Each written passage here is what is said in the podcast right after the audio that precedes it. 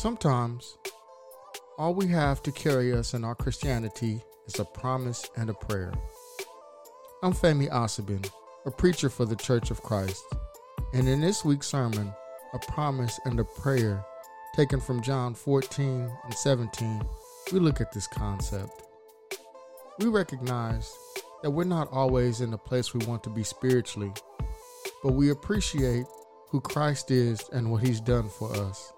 He's given us a promise, and He prayed for us. And when times get tough, we could look back to that promise and that prayer to help us to be who we were called to be. Thank you for tuning in, and hopefully, this message helps you grow in your Christianity and appreciate Jesus that much more. A promise and a prayer.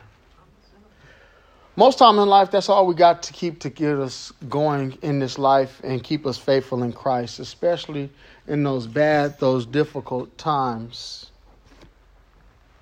And it was keeps us faithful when we encounter times to where we understand our relationship to God is not as strong as we would like it to be. It keeps us faithful when we understand what the things that are going on around us are not quite right we find peace, we find comfort, and we find the love of God and Jesus in the fact that we were given a promise and the ability to pray.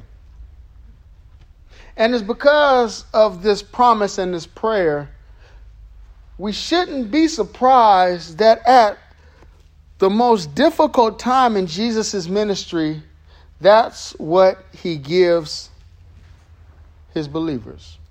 John 14 through 17 is known as the farewell discourse. And in Jesus' farewell discourse, he starts off with the promise and he ends it with the prayer. But it's important to keep in mind the context that's surrounding this discourse, this teaching, this informing his disciples of what's going to happen as he leaves and the promises he's going to give them, his eternal presence abiding with the Holy Spirit, the depth of love and the unity that he's calling them to, is all told in the context of he's ended his earthly ministry. He has just washed his disciples' feet, showing them how they are to humbly serve each other for the glorification of God. And he has just told them that I am going to be betrayed and turned over to the hands of my betrayers to kill me, and you guys are going to abandon me. Even with Peter saying, If all of them abandon you, I never will. I'll die with you. And then Jesus tells them, No, you're not. And he's troubled. And this leads us into his farewell discourse. And what's interesting is as we read this discourse, we understand that Jesus is troubled to the point to where he reveals to them that you guys are actually going to abandon me and this is going to be a, a difficult time for me because I'm going to die. I'm going to return back to my father, but going back to my father means I have to go on the cross.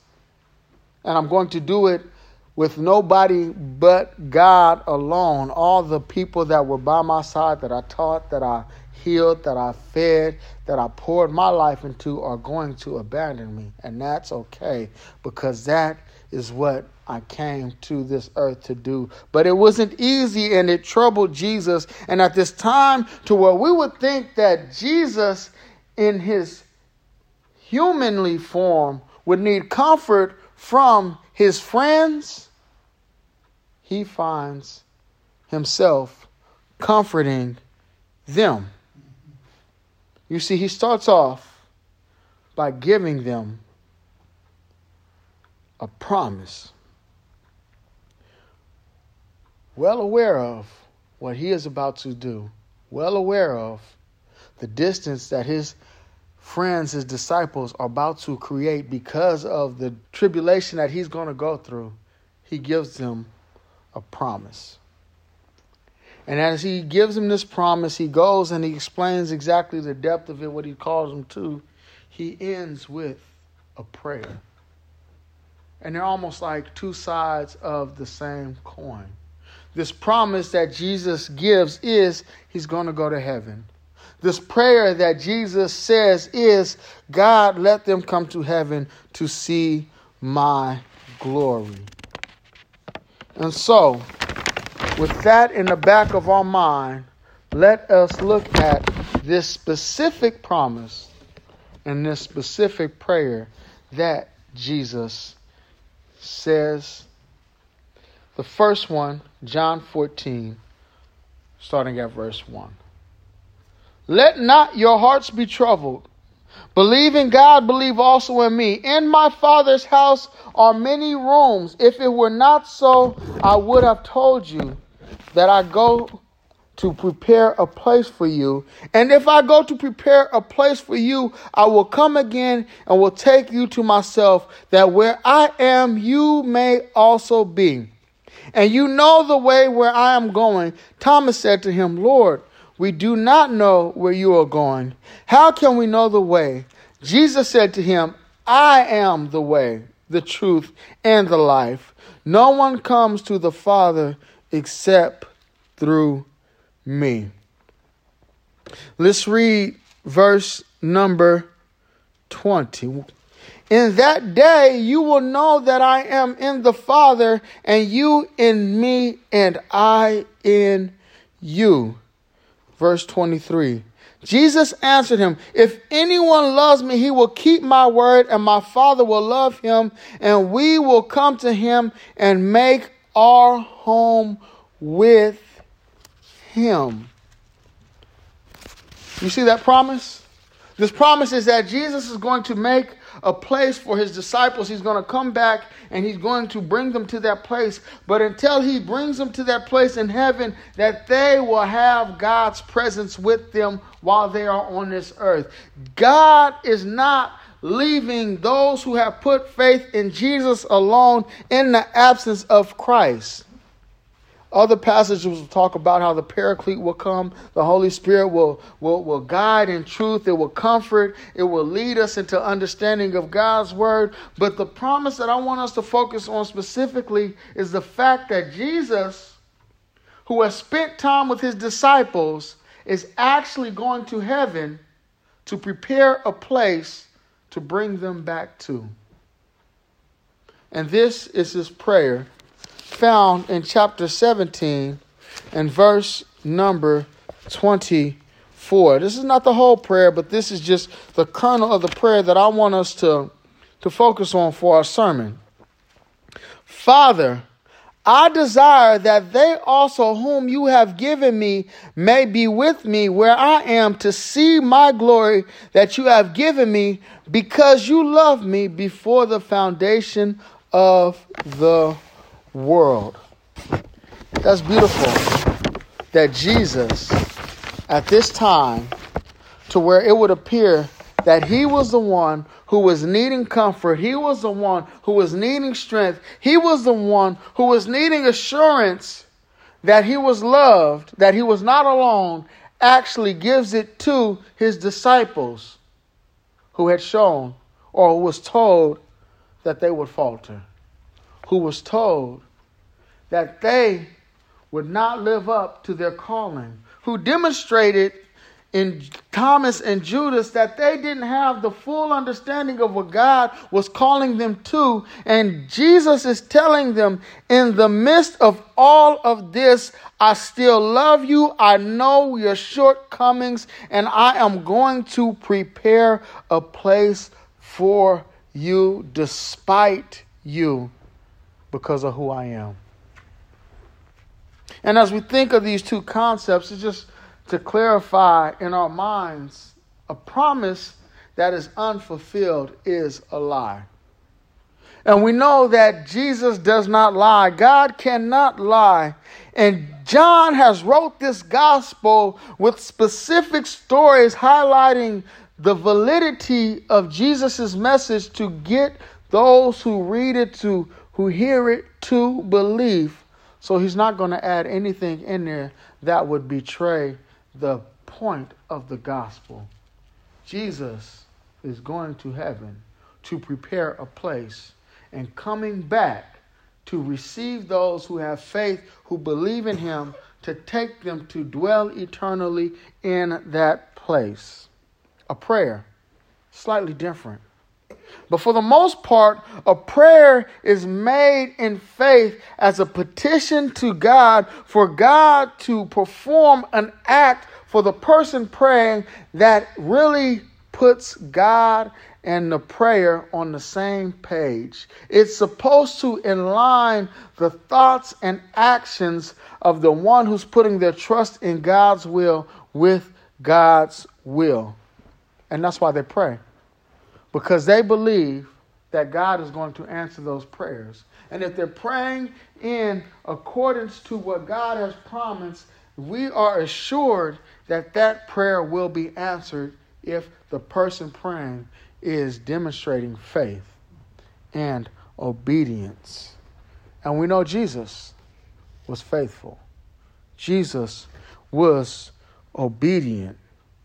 So, as Jesus promises and prays for those who put faith in him to be with heaven, we know that those who have faith and who are obedient to Jesus will make it to heaven. And that's reassuring. Because when Jesus decides to give this promise and when Jesus decides to, dis, to, to say this prayer, it's not at a high point in the disciples' life. It's not when they're doing good. It's not when they're demonstrating a full knowledge and understanding. It's not when they are going out in faith. It's not the fact that they said, Jesus, I'm going to be with you. And then Jesus said, Yes, you are. No, it's in the midst of them asking, Who's going to betray you? I will die with you. No, you won't. You are all going to scatter. What do you mean you're going to the Father? We don't understand what you're saying. And it's when this context is taking place, the disciples are not strong, they're weak. They're not understanding, they're confused. And Jesus is loving. Jesus is compassionate. And Jesus overlooks the trouble in his life to bring peace into his disciples. And that's when he tells them, You're going to be in heaven with me. I know this because I'm going to make a room for you. And also, I'm praying to God that you get to experience, you get to see the glory that I had with the Father before the foundation of this world. And the reason why I believe that this is important is because we go through a lot. There are times when we feel distant from God. There's times when we know that we haven't lived up to the measure of faith that we're supposed to. There's times when we're sick. There's times when life is going on and we just haven't demonstrated the understanding that God would have us to demonstrate in His Son, Jesus Christ. And it causes us not to be at the best. But even when we're not at our best, Jesus looks down on us and he says, You are going to be in heaven with me. Not because what you've done, but because I have done it. Because I desire it. Because I have made a way for it to happen because I love you. Even though you're human. And even though at times you think you're going to do better than you actually do and you're going to fall. And I know that this is going to happen, but it's not going to stop me from going to prepare a place in heaven for you. Because this is what the Father desires. He sent me to this earth to draw those who would believe on me to him, and you have demonstrated the necessary faith to do it. Because where does he start? They believed in God. And their belief in God necessitated that they believe in Jesus. And we today, too, can be assured that if we believe in the Father and we believe in the Son and we have been obedient to his commands, just because we make a mistake, just because life gets hard, just because we might be confused at a point or two, does not mean that we will not make it to heaven because it's not based on us. It's based upon what Jesus has done and Jesus' desire for us to be with him there. And that should bring us comfort. Because we have a lot to be troubled about. Because we're humans. Because as we walk with Jesus, as we walk with those who are walking with Jesus, we understand at times there's going to be those who have ill motives, who are going to betray Christ for earthly gain.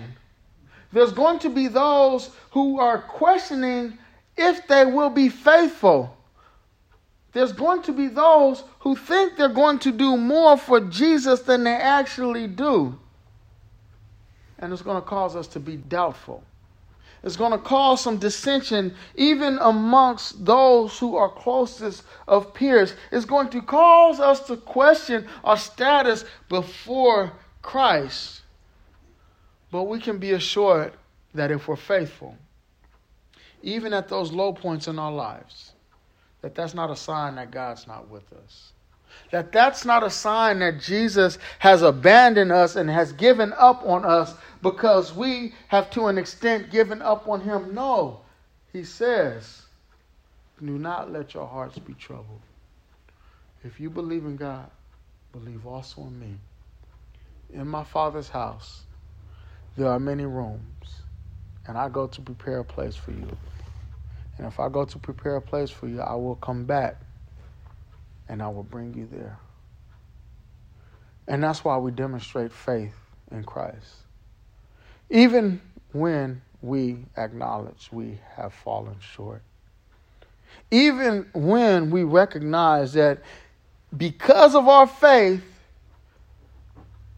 we can't see the way forward. We're trusting by doing what God would have us to do. We hear some of the teachings of Christ and we question what he is saying, but we know that it is still true. Listen to Thomas. Lord, we don't know the way. What does Jesus say? I am the way, the truth, and the life. And when he tells him this, the way that Jesus is saying is, I am the way, the way through tribulation. My way is going to be through a cross. My truth is going to be in opposition to the lies that this world is saying against me by saying that I am not the Son of God because they don't know. And my life will happen when this earthly life has been taken from me to show that the life that I came to give is not rooted in this world.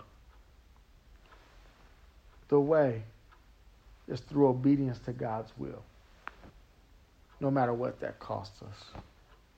The truth is that Jesus Christ is the Son of God, and He is the only way to God, and that life is death to ourselves, but life to Jesus Christ through faith and obedience. And that's what Jesus Christ is telling his disciples.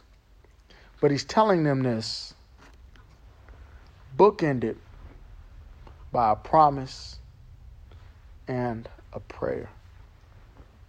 And that promise is that we will be in heaven with Jesus no matter what we have to go through if we remain faithful.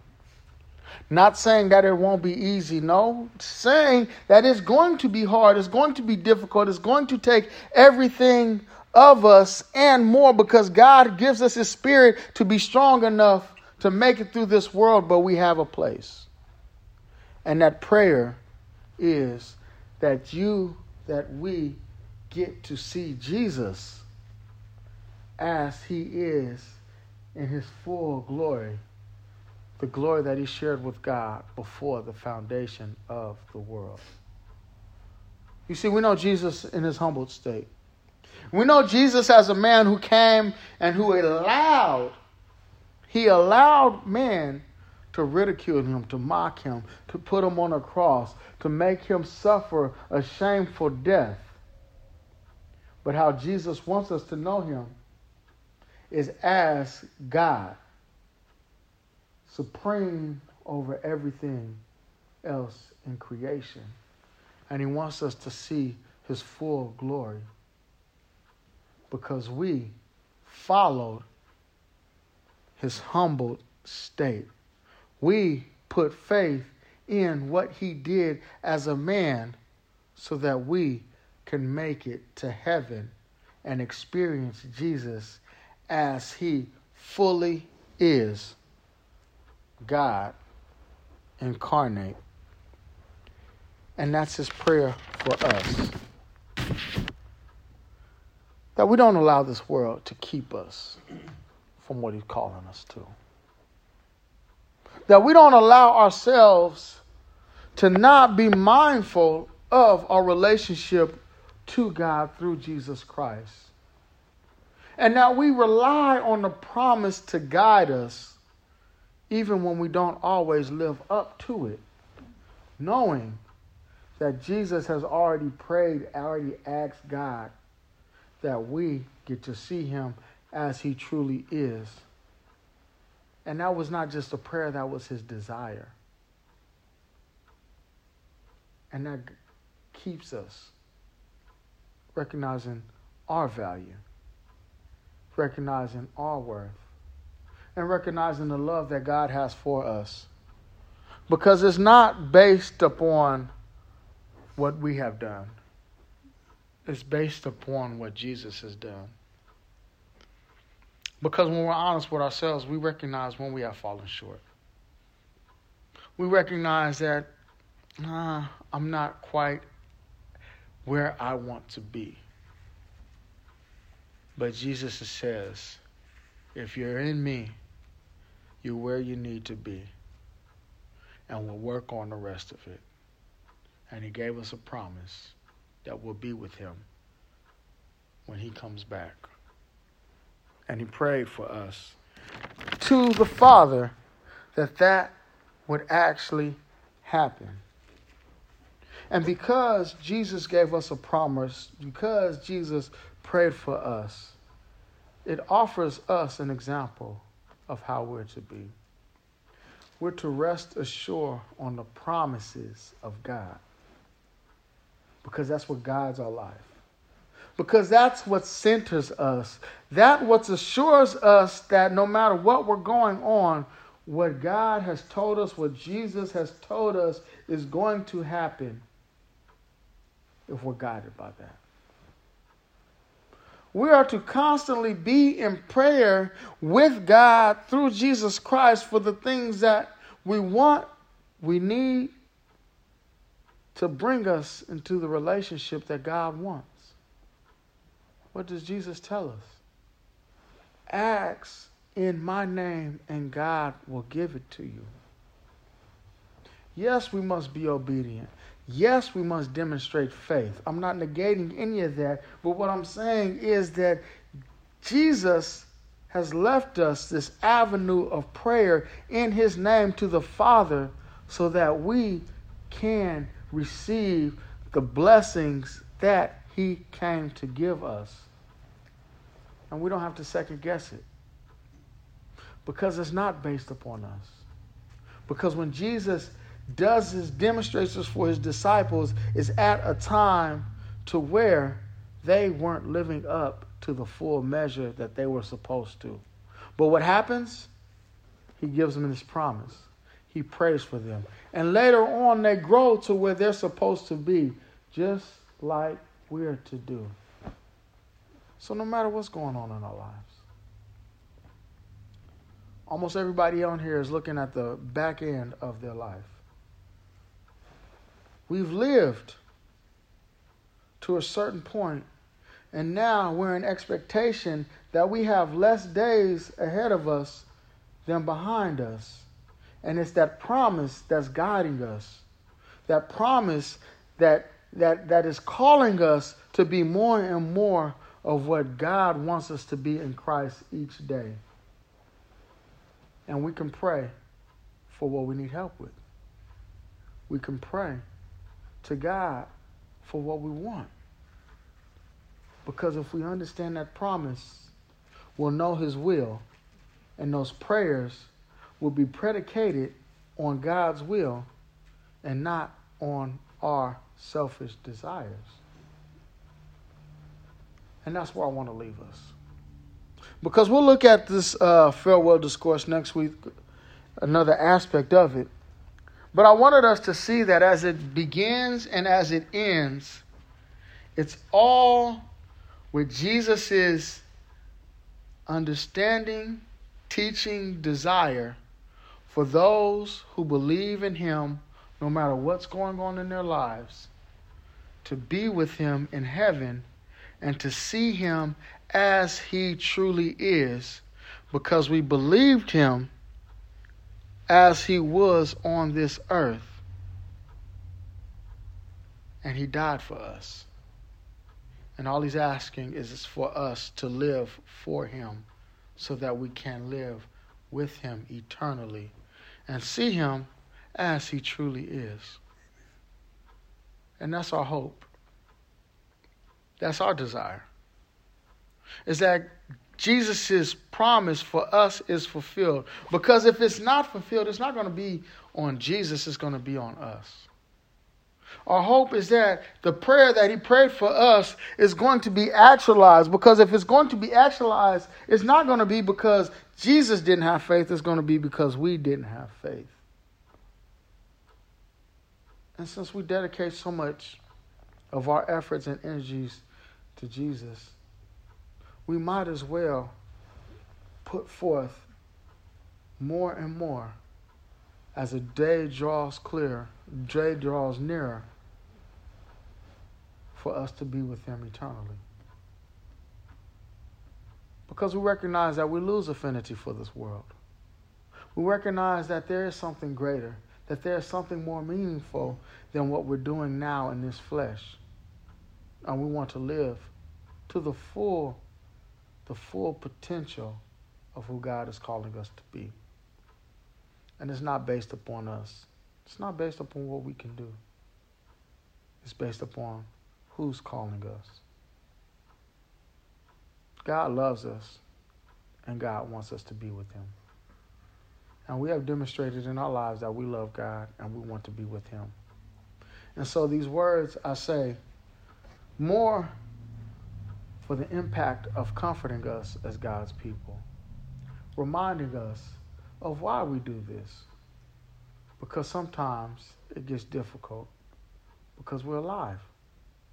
Things are going on in this world that causes us to question our relationship, that causes us to question what's going on, that causes us to look at this world and recognize it's just not right.